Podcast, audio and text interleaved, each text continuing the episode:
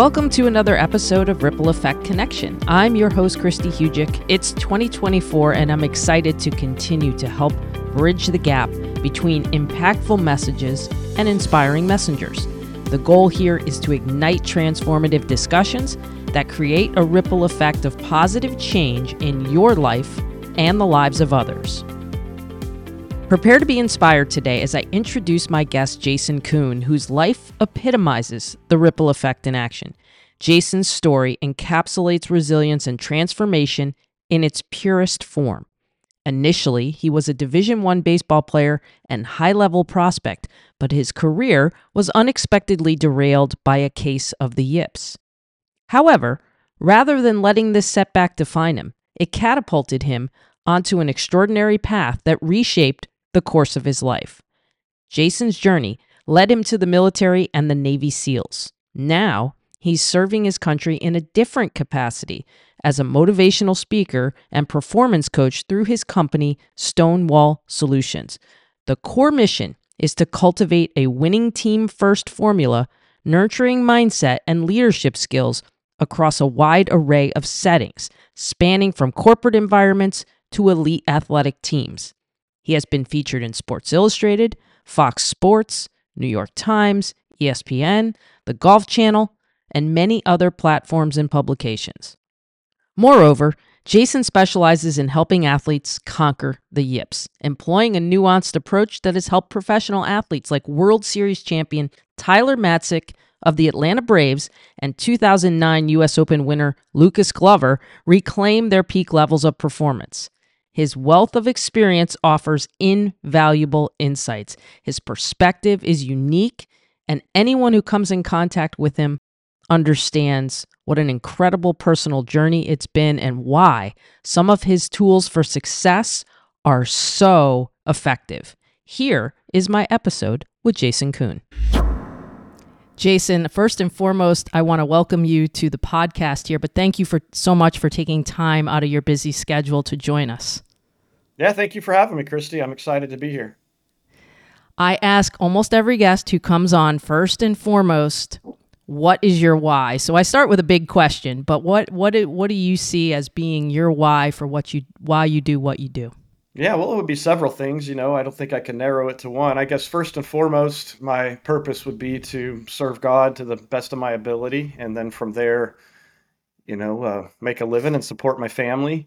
I have two beautiful girls and a little boy. And people ask me why I got out of the SEAL teams. That's, I missed them like crazy. So that was a big part of it. And I get to do that through my through my work through Stonewall Solutions and yipsfree.com and help other people utilizing the experiences that I had. A lot of those experiences were very painful and difficult, but I think that's what provides fulfillment in our lives and that's what I seek is fulfillment. We're not always going to be happy because life's inherently unfair. It's mean, it's dark sometimes, but the way we respond to that pain assigns greater meaning to it. So that's the perspective I try to keep it in. And if I can help others overcome some of the same issues or problems that I had utilizing lessons learned from those experiences and make a living doing it, then we're winning. Yeah, and I know we're going to get into some of that because I want people, I feel like for people to understand what you do, they do need to kind of understand your background and your path to how you got where you are today. So that path came, I, you know, you were a Division One athlete as a baseball player. So can you talk about that background and kind of how maybe that laid the groundwork for where you are today? Sure. Yeah. So growing up, really all I ever wanted to do was play baseball. I always had an interest in the military. I thought it was cool, specifically special operations and fighter pilots, but there was no war for any st- sustained period of time in the 80s and 90s. I was born in 1980, and I felt like baseball was the arena where I could find serious athletes and test myself and compete in the arena. And I loved the game, just intrinsically loved playing that game. Played other sports too, but baseball was always always my love. I got a scholarship to play at Tennessee Tech. Um, when I was younger, in my teenage years, I was really, really good. Had some things happen, battled a lot of injuries, but still found myself, you know, I was hoping to get drafted or, you know, play at a Power Five school, but I still found my way to a Division One school. Had a lot of a lot of issues there. Probably don't have time to get into. Our coach was relieved of his duties my, after my second year there as well. So I transferred. That's when I released. There was no transfer portal at the time. Went to Middle Tennessee State. My junior year there, we were in the Sun Belt Conference at the time, which was a pretty high ranked conference for baseball. And we won it. it had a top 25 ranking as a mid major. I was a relief pitcher. I would close games or come into high leverage situations with runners on base. Close scores was my role most of the time. I thrived in it, did well and went up and played the Northwoods League after that, and then came back into my senior season. And I would say I was an above average pitcher in college up to that point, but not much above average until this kind of six month window where I started dominating. My I just grew and got bigger naturally and through weight room training and just I was still growing. I was still getting taller. My head was getting bigger. You know, I didn't I grew late. So my velocity picked up and I started dominating. And then I went out one day and it was like I forgot how to throw a baseball. I, I walked the bases loaded in an inner squad, and then I couldn't even play catch anymore. It got to where I couldn't throw and play catch with anyone past about 15 feet. I threw six wild pitches in an inning. That was the most ever in the NCAA. As far as I know, it still is.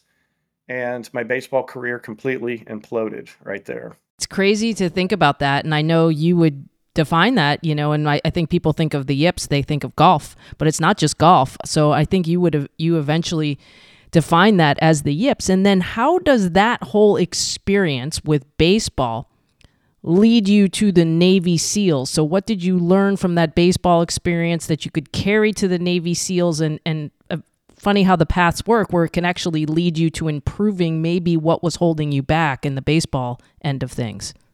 Yeah, so well, we'll get into the yips in a bit, the difference between it and what I think is traditionally referred to as performance anxiety and the differences between the two, because I think that that's one of the biggest misunderstandings is people think that when, when we refer to the term yips, that they're nervous and they can't compete because they're nervous, which isn't quite true. So I, I, didn't feel any escalated level of nerves or anxiety when I went out when I went out to throw in an inner squad against my own buddies I was in a de-escalated environment, not an escalated one, and I'm having this tension and I can't get the ball out of my hand properly. So it was very confusing. And that confusion and frustration, and people start to label you as mentally weak. You can't handle it because they don't know what else to attribute it to. There were, I'd never heard of the term yips until years after I had experienced it and baseball was over. I had no idea what was going on. I know that I still felt like a predator on the inside on the mound when I would get up there with the ball, but when I would try to throw it, it would go way, way off target. I mean, I almost hit the on deck batter one time. So we're talking gross, massive misses to a point you can't play catch anymore. And it's embarrassing and you don't understand it. It's frustrating. And you're trying to fight it, but you don't know how to fight it. And everything you do seems to make it worse. And it gets really dark. And it got dark for me. I had to fight and scrap just to make the travel team as a freshman. And then I developed myself and I overcame. There was a lot of things that happened in college that I don't always get into publicly, but I typically will talk through with my clients so as we understand cause and effect and things. But there were a lot of really difficult things that happened, and I get myself in a position to still get drafted and play professionally, and then you implode like that. It was very difficult, and I, I wasn't traveling with the team anymore. And I didn't quit; I kept going, but it got really dark. I started drinking a lot, and I remember one day I woke up in my hallway of my apartment complex. I didn't even make it all the way to my room. I was in my hallway, face down, clothes on, hat on, drool all over the floor. I peeled my face up off the carpet, kind of looked around, and I thought, okay, man, this thing happened to you. It is what it is. Is it going to define who and what you're going to be for the rest of your life? And I knew I needed to make a change, but I didn't know what to change because I'd done so many things right. You know, I had a pretty good attitude. I was a hard worker. I, I lifted weights twice a day. I'd put in the time and effort that you're supposed to put into and but I realized in that moment, you know, regardless of how unfair it may be, a victimhood mentality produces more victimhood. Self pity is a worthless emotion in an effort to win and overcome because you can't, you're just stuck there and it cycles. And that's where I was at. I was on hell on earth because my decisions were bad. My decisions were bad because self loathing and helplessness, helplessness especially. I went out and I threw for six hours. Like, I'm just going to throw until I can again. And I threw and I threw and I threw because I'm a fighter. Fighters fight and I could not move my arm anymore. And I was more inaccurate at the end than I was the beginning. And that's when I felt defeated because I couldn't punch it. You know, I grew up fighting as a kid. I couldn't punch it. I couldn't outlift it. I couldn't outthrow it. And it just it just broke me. But there were two things. i well, a few things I figured out. One, I was, was reaching for the bottle again one particular night just to sleep. And I, I was like, okay, I'm just going to not do that. And I pushed the bottle of whiskey away. And then I just decided that I was going to pray and try to connect to my creator. I thought I'm here, something made me. You know, I didn't come from nowhere, and whatever it is is probably more intelligent than I am. So I'm gonna try to connect to it. And I try to be still and just feel God's presence. And I start crying and I understand why. Like, why did this happen? If I could, if I could understand the purpose of it, then I could move on. You know, but didn't I didn't see any. This didn't make any sense. And and I felt these words on my heart. Just wait, something better is coming for you. And in that moment, I had faith that there was purpose to what I was experiencing. I didn't know what that would be yet or what would come. Uh, the World Trade Center attacks had just occurred or occurred right after that, and a lot of things came together to form my motivation to want to go into the Navy and become a SEAL. But I also realized that the game completely defined me. And by that, I mean I was dependent on it for my sense of self worth. So I learned something that really, really helped me in the SEAL teams was that what I do should not define who I am. Who I am should define what I do. And rather than allowing the profession to dictate my sense of self worth, allow my intrinsic sense of self worth to create my success within the profession. And I started, you know, I think high achievers focus on the bad. And I thought about a lot of things that went wrong and a lot of external entities who contributed to it. Rightfully so. But when I stopped and I was like, what do I need to learn about myself? Um, is when, you know, when when all of that changed. I started thinking about some of the good things, a no hitter and a game winning hit and standing my ground and fighting as a kid against bullies. And I thought, you are tough, man. Like you you are who you are. You don't need anybody's validation of it because those things have already happened. Just be grounded in the truth of it, but channel it into service of team and mission. And that's the mentality that I did my best to take into the SEAL teams. And I think that's what helped me be successful there. That's an amazing thing because when you think about it, your your confidence can get so shot in yourself, you know, with what you went through, and then you take that to the Navy SEALs, and you now learn a ton about how to perform under pressure. So, what did that training in the Navy SEALs teach you the most about performing under pressure? Well, it taught me what performance is. One, I think that performance is simply an ability to execute fundamentals under stress. And fundamentals are controllable actions of value. So, throughout BUD/S and war and combat, you learn to focus on what you can affect and work the problem, no matter how much chaos may be unfolding around you. And by focusing on fundamentals, I break fundamentals, those controllable actions of value, into three categories. You know, a lot of times all of our effort is spent on how we do what we do, the mechanics of action and skill. So I think natural talent and the development of skill and understanding the fundamental pieces of how to swing a bat, throw a ball, swing a golf club are vital. And I rank them at number one. We got to be good at what we do, or none of the other stuff matters, right?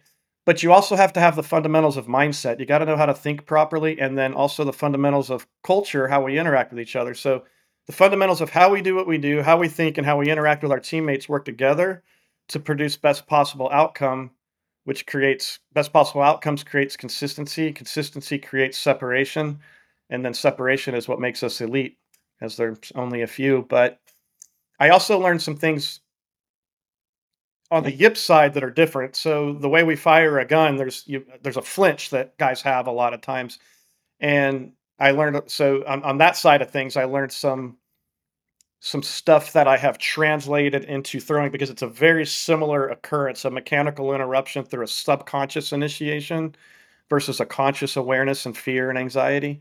So, learning how to train myself how to shoot properly helped me go back and develop a system to override the tension we're experiencing when we yip. So, if we kind of separate in those two categories, so several, several, several things. I mean, I've created a curriculum off of a lot of it from mental toughness and how to shift our focus, but one of the biggest things is the team first mindset. And typically, when people teach a team first mindset, they'll come in and you know and they'll try to relate combat to say a corporate setting or something like that say serve each other because it's the morally correct thing to do. And because that's what we did when we were in war and then tell a cool war story and everybody's fired up and then the motivation wears off three days later. And we're not honoring the differences in the environment. In combat we had to serve each other to survive. So there's an underlying force that's driving it that is not the same in other competitive environments. So the assertion I make to folks is that you'll reach a higher level of performance, not only as a team, but also as an individual by focusing more on others than yourself. and I break down how our fear is based from self concern. So we defer that concern to the well being of teammate and mission. And then that action then creates respect, trust, and ultimately love and a desire to fight for each other with several examples and things like that. And even application drills that I put Tyler Matzek, the pitcher through the Atlanta Braves, through to prove it. And then when he got in a game and they asked him, you know, what were you thinking about? He's, I was just thinking about picking up my teammate who was struggling. And that produced the performance. So it's it's showing them how this kind of stuff will help. It all falls under the umbrella of performing and winning and winning big. You know, I want people I work with and teams I work with to go out and absolutely dominate. You hit on something that's great, right? Because we're we're talking about this team thing, but you, you've been able to translate this to help a bunch of different people out in the in the real world here do things. But let me jump off there and say, how do you translate that to working for an individual sport like golf you know like i know we're going to talk about lucas uh, lucas glover for those who are listening you know 2009 us open champion he's been a he's been a golfer for a long long time and and lucas had a pretty severe case of the yips and was having a hard time and lucas met jason and jason got Lucas back to his winning ways. So, uh, based on what you said, you know, I think we're wondering how do you translate that to an individual sport like golf, where you're not necessarily playing for a team? Yeah, well, if I may, you know, I, I think Lucas got himself back to winning form. I just shared some lessons learned and some tools for his toolkit through the experiences I had had. I had been where he was and found a way to the other side, and he just needed he just needed the solutions. Once he applied them, it was all him. You know, I can't go do it. He does. But uh, okay, so how do we make that translation? So I think that just like we honor the differences and the nuances of the environment from say corporate to combat, but it still all matters, right? It still all plays in. So the example I'll give people in the team first is if you were to come fight me and, and if you win, you can have the status of having taken down a Navy SEAL. Would you fight me? Most people say no. And I say, well, what if I had the person you love the most behind me in the world and you had to come through me or you'd never see him again, would you fight me now? Well, everyone would. And not only would they fight, they'd probably find a way to win, but the problem didn't change. The motivation behind the problem changed. But that didn't pop out of thin air with magic. It was created by meeting an expectation and a standard over time. And so you can take these sort of things and apply them to any competitive environment. That being said, some are more relevant than others. I have 14 fundamentals of winning, and some are more relevant than others according to what that competitive environment is, whether it's the corporate boardroom, an individual golfer, or a college baseball team, or a pro baseball team. So we key in on the, on the ones that are most specific. So with the team first mind, though, and an individual golfer, there's always a supporting cast of some sort. There's agents, managers, caddy relationships, all sorts of things. And it's that greater purpose that's in your heart because if we're playing for status, what I mean is to be a big deal, I am dependent on other people thinking I'm a big deal, and I can't control what anybody thinks about me. So if my self worth and identity is attached to something that I can't control and can constantly change, then I'm always under that pressure and stress, and I'm trying to not fail, and I'm tight instead of where I want to be, which is relaxed but focused with a controlled aggression. And that status driven mentality is often not out of arrogance with players. Sometimes it can be with certain people, but for most people, it's out of a need for affirmation. And we all battle that because we all have some need for social acceptance, but it's placing that value in those who love you for who you are, not what you do, and understanding how all that works together. I recognize that not, not only in baseball, but as sniper school. I went as a new guy and I looked up to the other guys there. And one of the instructors came up to me when I was struggling and he said, Listen, man, if you don't believe in yourself, then why should anybody else? But even more profoundly, he said, Look, we need snipers. There's two wars and you're a capable guy, you have natural ability, but we're not going to be able to make use of your capability because you're more concerned about gaining the acceptance of your peers than embracing your God given best and giving it to the team. And I changed my mentality into that. And I passed the test, and then I went to an advanced sniper school, and me and my shooting partner won top sniper. So by switching to a team first mind, it had an immediate impact on my individual ability to perform in high pressure. So we translate them, and yeah, certainly some of them are more relevant than others, but combat eliminates the clutter. It is a competitive environment, but the outcome is ultimate because it involves life and death. So when bullets start flying both ways, and we're not talking about the Joint Operations Center and the admirals and the generals who are removed and disconnected from that part of it, right? We're talking real fighting. And when that happens, a way of doing, a way of thinking, or a way of interacting is either effective or it's not. And all that matters is effectiveness. And you shave that down, you learn what works there, translate it to something else for someone, and it works for them too. Yeah, and I think too. Can I mean, is this a good time? Do you think for you want to talk about the yips and viewing that as an injury and and kind of the definition yeah. you want to get into? Yeah. So with the injury, I look at. I mean, the brain's an organ, right? And it is it is not producing what we need for optimal performance or what we want to have in in an action that we're trying to produce. So I do look at like an injury because it's involuntary. So the yips is not the same thing as being nervous, consciously aware of the environment, what's at stake, what I'm going to gain in success and lose in failure. And because of that, I can't focus. And because I'm not focused, I can't play well because I'm just I'm just too nervous. Okay. I have high pressure composure in my traditional performance training where I work with players and teams outside of the yips to address that. That's part of what I think sports psychology gets wrong is they're defining it as such, treating it as such, and they're not getting to the foundational cause of why this is occurring. So it is a mechanical interruption that's taking place. Anytime we're trying to move an object from point A to point B, shooting a bullet, throwing a ball, or hitting a ball, and it doesn't go to where it want we want it to go, it's because there's there's a mechanical interruption. Whether that's due to ignorance, I don't know how to hit it right, a lack of awareness. I'm doing something different than I normally do today. Or in this case, what's so frustrating about the yips is you're very aware of the mechanical interruption. You can YouTube videos of people with the yips putting and the club face move, and they don't even strike the ball square. In baseball, you could see the hand gets stiff and it flies high in arm side.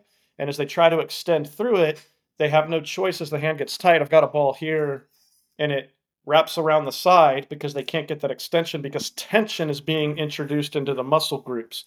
But that tension that's being introduced into our muscle groups is not, I'm sorry, is being initiated by a subconscious, the, the central nervous system's perception of threat. So, an example would be if, if out of nowhere I threw a punch at someone's chest, instinctually without thought, they're going to make their pec, pectoral muscles tight to absorb that blow to protect the vital organs. That's the body's natural instinctual response. They don't think I will now engage muscle groups and make it tight to protect myself. Just like when you're almost getting a car accident, you make tight, you flinch up, right?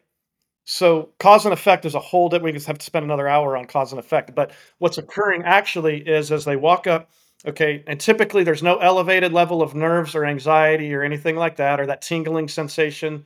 All right, they walk up, they go to chip or putt, that tension's engaged in the joint where we need fine dexterity. Any tension in a joint in a sport where we shoot a basketball or you set in volleyball is where you see it, or in baseball when you throw it, uh, is going to cause a big miss.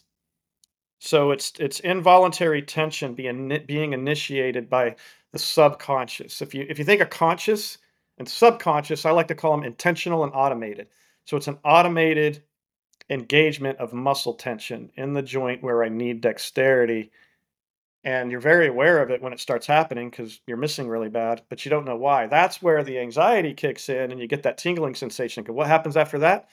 You're going into a setting around all of your peers and you love this game and you want to keep playing it and all of this stuff is at stake. You want to get drafted, all of that. And then you start to feel the loss of ext- in your extremities why does that happen? Because when we receive an, an adrenaline hit or something similar, the blood is gets extrapolated from the extremities and contained in the vital organs to keep you alive if you were to receive a mortal wound. We experience that in combat all the time. So that starts occurring on top of the tension that's occurring and then that's when it gets really really bad for people and so on and so forth so I hope that answers your question. Well, it does, but I also think like you mentioned something with sports psychologists because like I've seen this. You know, I covered basketball for a long time. I see people go through this on the free throw line quite a bit that can't shoot foul shots. They have this effect. Yep. Okay, yep. but this is not. I, I just want you to just paint the picture for the folks at home. Like this is not they have to understand this is not something you can just breathe through because a lot of times it's like the sports psychologist is telling people like you got to breathe. You I mean you hear that in golf a lot. So I I didn't know if there was anything else to touch on there that uh, making people just understand they can't breathe through this and maybe like what is the first step to fixing this? Like what is the first step to address something that's subconscious? All right, so I'll talk through some of the issues that I see with mainstream sports psychology as fair as I as I know how, because I've been very frustrated with this.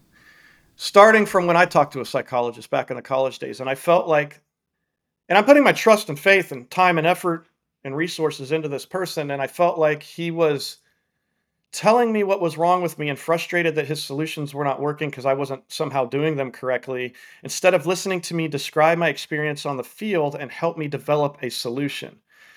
Generally speaking, they are not defining the problem correctly. Okay. And then, you, you know, from there, it's this kind of real passive, soft, weak approach to yeah, like the deep breathing or box breathing or there, there's some rumor out there that Navy SEALs do all this box breathing. I've never been taught it. I don't know anyone who does. I've never done it myself. I mean, it's it's I, I don't know where that comes from, but or or this deep visualization. Every time I tried to visualize when I was struggling with the yips, all I could see was a bad throw. you know, and sometimes players do that because it gets the worst case scenario out of their head before they go ahead and do it. They'll visualize a really really negative, bad, bad thing to happen, and then it's sort of a, a pro player in double A was doing that before pitcher's fielding practice. He was visualizing himself being completely shamed prior to going out there instead of all this success, you know, kind of doing it the opposite of how he was taught from the other groups. But, um, and basically the way I look at that is it's like we're getting an ice and tape, you know, you're getting your tape and ice on a pulled hamstring and then going out there and trying to sprint uh, and steal second base where, you know, if you pull your hamstring, you're going to, you're going to rehabilitate that thing properly. So in the same way with the yips is we have to have a rehabilitation process and there is nothing that anyone is going to say to you in an office that is going to spark a psychological thought process or an emotional reaction that is going to relieve you from the yips immediately. You have to go throw, but understanding or strike the ball and understanding how to do that to retrain the subconscious to trust free dexterity and build back into the thresholds where the tension is being engaged is vital. And so so there's that and I think that they don't want to listen a lot of times. I had when I was working with Tyler Matzek who was out of baseball for 5 years and then won a World Series with the Atlanta Braves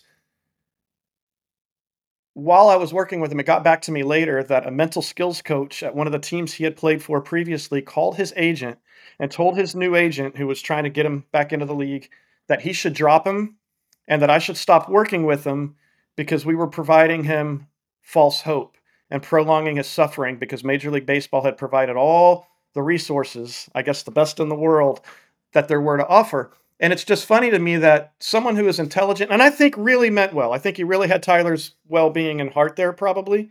And he didn't say it directly to me. It got back to me. So it is a bit of hearsay, and I want to be fair and honest about that. But the thing I was thinking when I heard that was okay, here's a guy as a SEAL who has been able to perform in some of the most extreme environments that you possibly can be in and had the yips himself and taught himself how to throw again and can now throw. Do you think I may have something of value to share with this man. Right?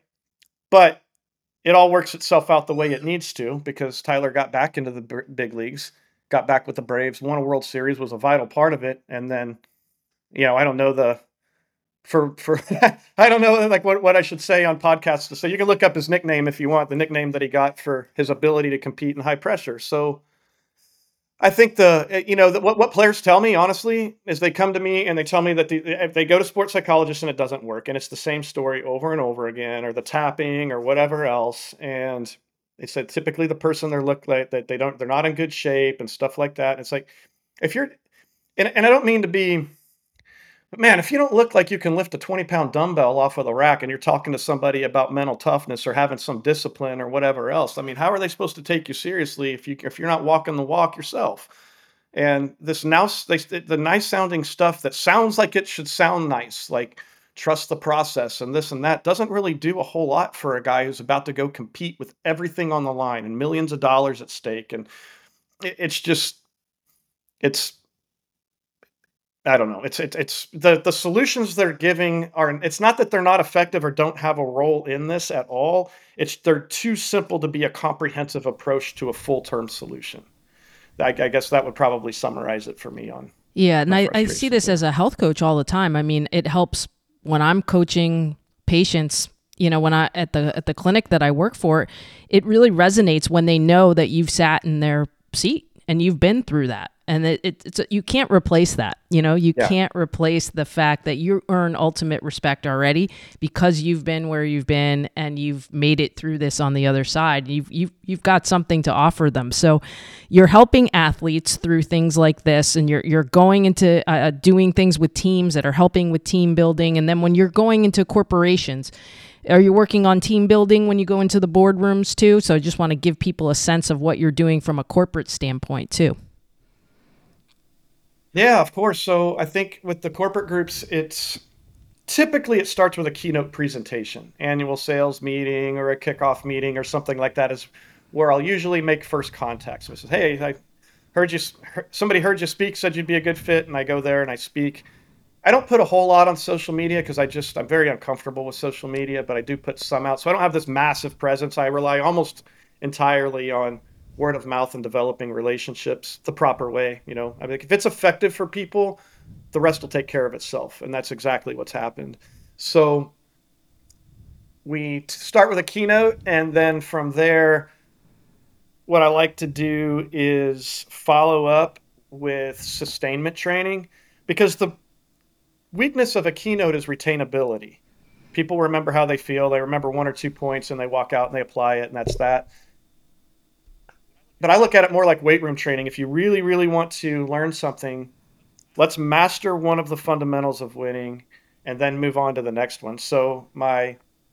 Uh, my funnel, if you will, my, my shameless upsell is after the keynote is to meet once a month or once every couple of weeks virtually over Zoom. We record it, upload it into a folder, and we master one fundamental. So we spend 30 minutes or so on just one concept identity, toughness, confidence, leadership, communication, you name it, high pressure composure.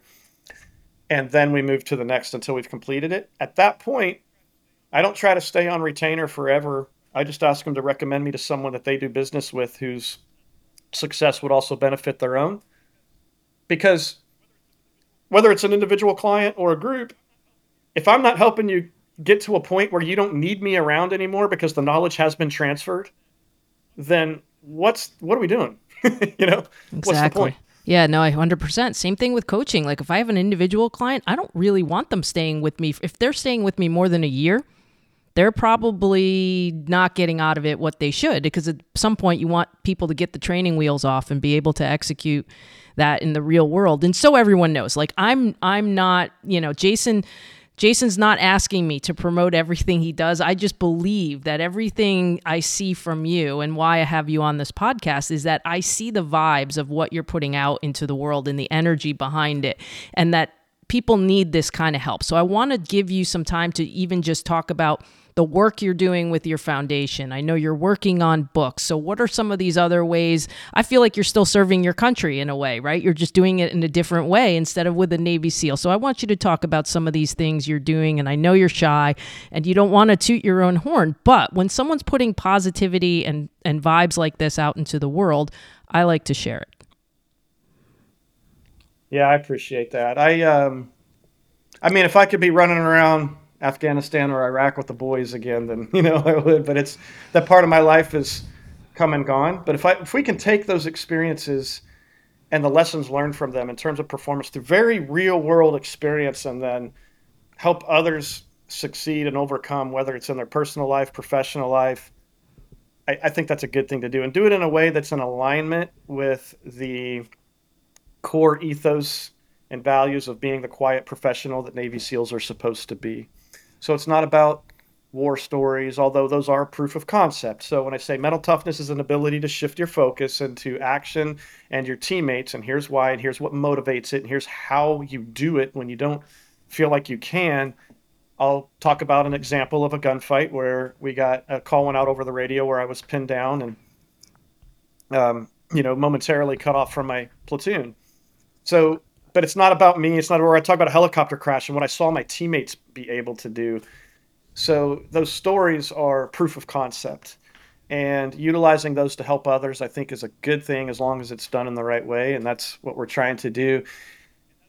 and those were some of my frustrations with the macro level military leaders coming in, you know, who really didn't do a very good job over the 20 years of these two wars. And also sports psychologists, which generalizing. Now, there's some I really, really like. You know, I mean, Brian Kane is a pal of mine. I think he's awesome and runs the Ironman competition. So I, I don't want to, I don't want to lump everyone in there, but just some of the I mean, t- players are coming to me and telling me that, well, my sports psychologist told me to stop caring what happens so much. I'm like, well, I'll ask him. Let me ask you: Do you, do you think that's possible? Can can you stop caring about what you're doing?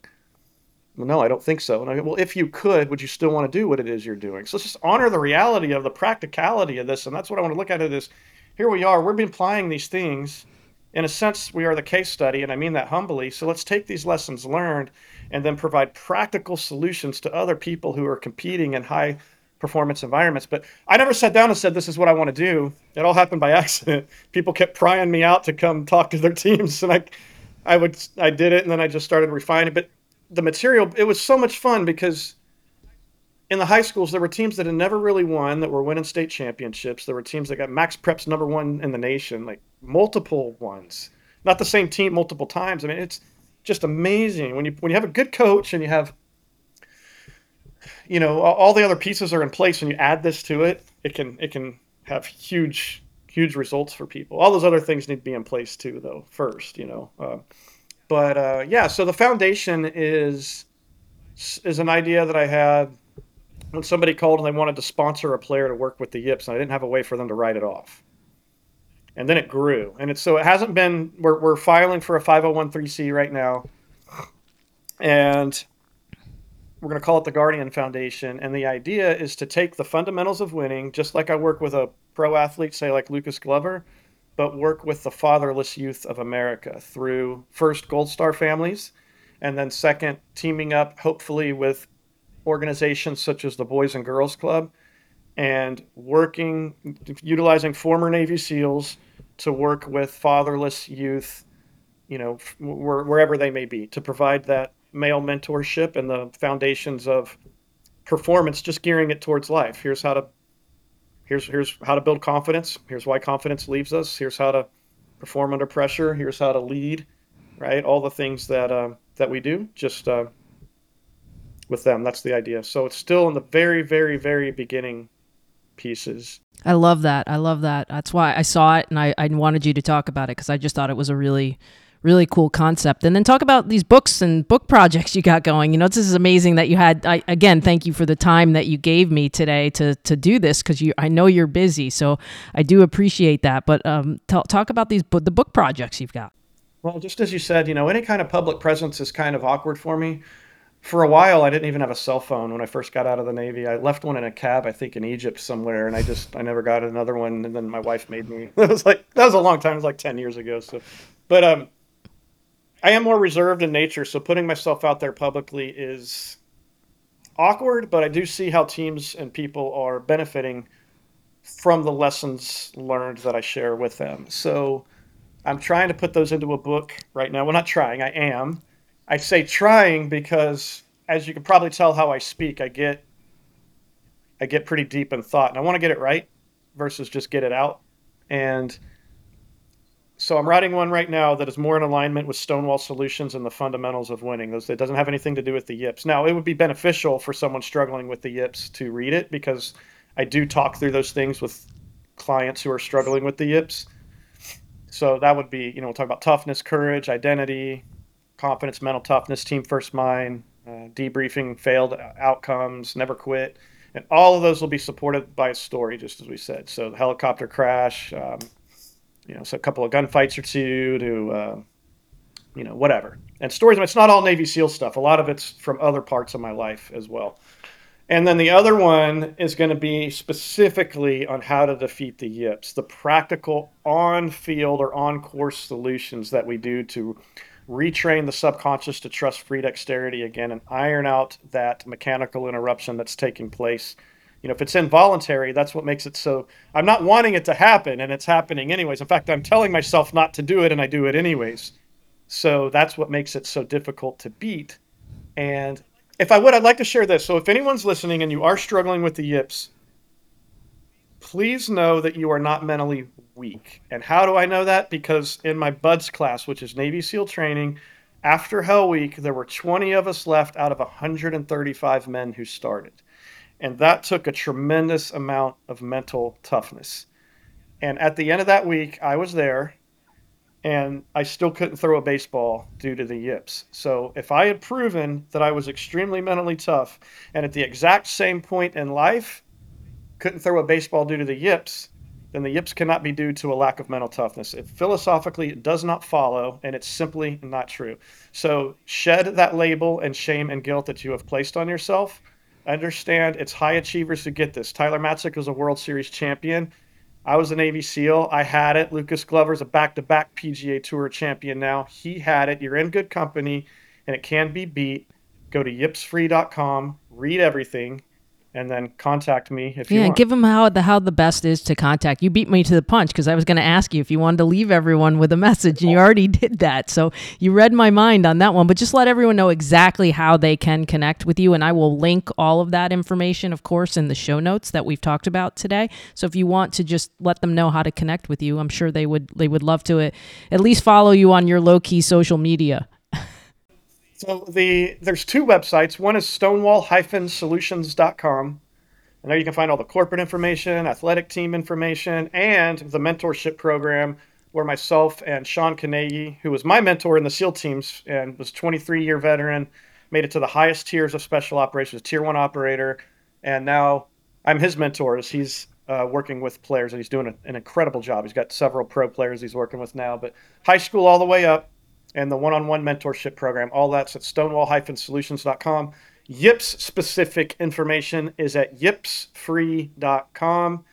And then there's all the social media from Instagram to Twitter, LinkedIn, those the traditional ones. And that's as far as I take it. And you can find Jason Kuhn, K U H N 255 on my personal page. And then there's also Stonewall Solutions and Yips Free. But I typically post from my personal page, and I, I don't post that often, but sometimes I get a little a little wild hair and I get out there and I start putting out videos and stuff. So. Awesome. Awesome. Well, I, I, I, really can't thank you enough for coming on and sharing some of your knowledge with us. I think a book is going to be awesome. I think someone to have that book and be able to refer to it and digest that information because it is, it's deep, it's deep thoughts. And um, I had the Shanks for a while, Jason, and I could relate because it might not quite be what it's sort of a form of the yips. I felt like I could never get the club face back to square. So I, I get it in far as like being out of control of your physical abilities. So I know there's a lot of people out there that can benefit from this information. I just appreciate you coming on and sharing it with us. No, I appreciate the opportunity. I think that as you were saying early, maybe not exactly in the same manner, but I do think it's, you know, there's always value to be gained from just about anyone who shares something, but if you really want to learn how to do something, learn from someone who's been where you want to go because they've learned a lot along the way. I think experiences is the best teacher, and it's meaningful to them because they understand what it feels like, you know. Awesome. Awesome. I agree fully 100%. Thank you again. Yeah, thank you. That's a wrap for today's episode of Ripple Effect Connection. Now that you've been inspired, here's my call to action for you. Take a moment to reflect on the insights and wisdom shared. I hope you took something from Jason's inspirational story and his influential work. I'm always up for your feedback and any conversations about the podcast on social media, so feel free to connect with me there and let me know what resonated with you. You can always reach out on Instagram at Whole Health Christy.